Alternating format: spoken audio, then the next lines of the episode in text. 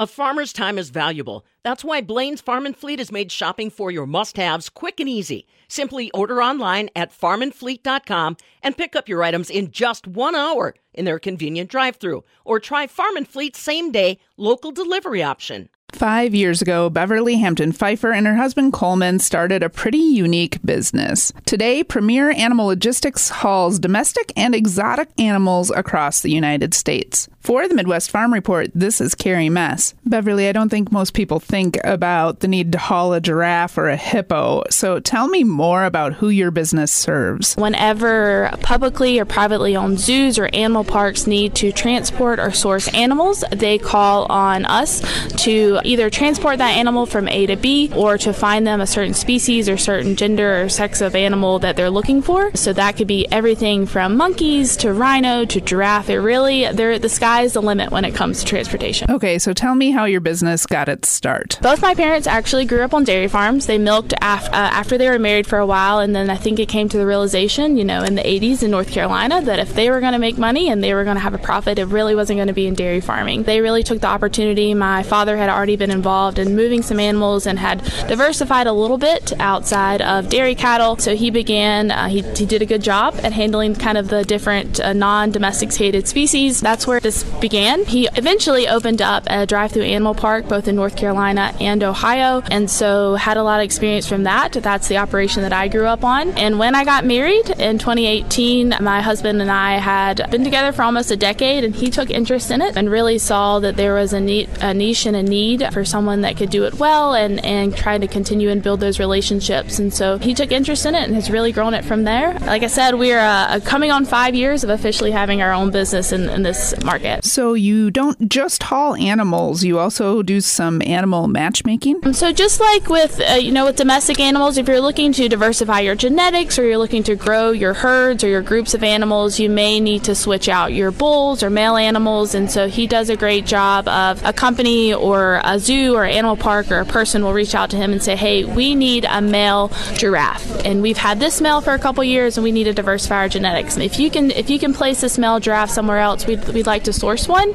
And then he'll do the matchmaking and try to find uh, where he can do the swapping around for that. So speaking of giraffes, tell me how the heck do you haul one? We actually have a modified trailer. Um, across the country, there are a handful of, of giraffe trailers, all customized um, from everything from uh, built brand new from the ground up. of initially being a giraffe trailer or something that's been customized and, and reworked from a currently existing trailer. So we have a trailer that's about 18 foot tall and it's transported giraffe from everywhere from North Carolina to California and back. When you have these long hauls and you're transporting an exotic animal across the country, how do you take care of them? Do you keep them in the trailer the whole time? It depends very specifically on the species.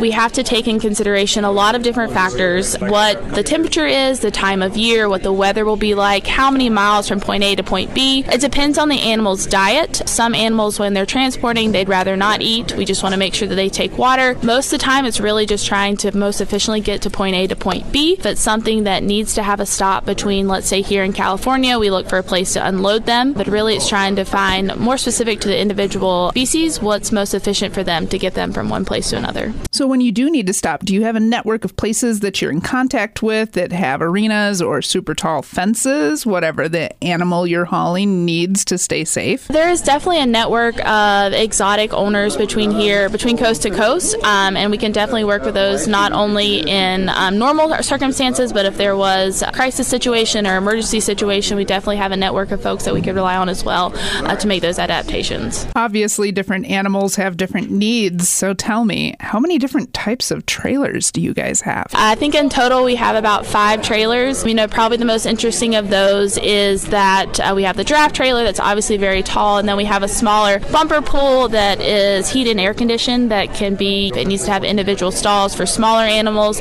And then we have a variety of aluminum and metal crates that we can haul things such as cats, you know, tigers, and other species as well if needed to be hauled from point A to point B. I can imagine a worst case scenario would be that you are hauling an animal across the country and you have a breakdown or an accident. How do you stay safe if, say, that animal happens to be the tiger you just mentioned? mentioned? There's a few things that come into play there. One is is learning from experience.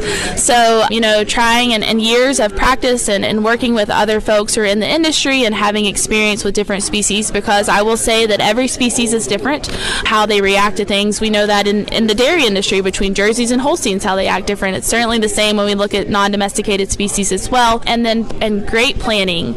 Um, so being able to be proactive and making sure that safety measures are taken and that the animal is comfortable and, and the steps have been taken to get them comfortable into a location and then having safe and great equipment uh, so that we can eliminate any, any need for crisis is, is really what the goal is. I'm sure this is the question you get all the time, but I have to know what is the most interesting animal or types of animals you've ever hauled? The giraffe, for sure, are, a crowd favorite. I think some other ones that have been really cool uh, are both black and white rhinos, have been really interesting, and some of the cats have been cool as well. You know, we have the opportunity to work with the diverse uh, things. You know, had an anteater last week. It's really exciting, and so on the way uh, to haul a rhino next week. So you never know. Uh, if you uh, follow me on social media, you can always see to find something different. Never know what to expect. That was Beverly Hampton Pfeiffer, co owner of Premier Livestock Hauling. She was sharing a bit about their business hauling all kinds of critters around the country. If you'd like to see some of the photos Beverly shared with us, check out our website, MidwestFarmReport.com. For the Midwest Farm Report, this is Carrie Mess.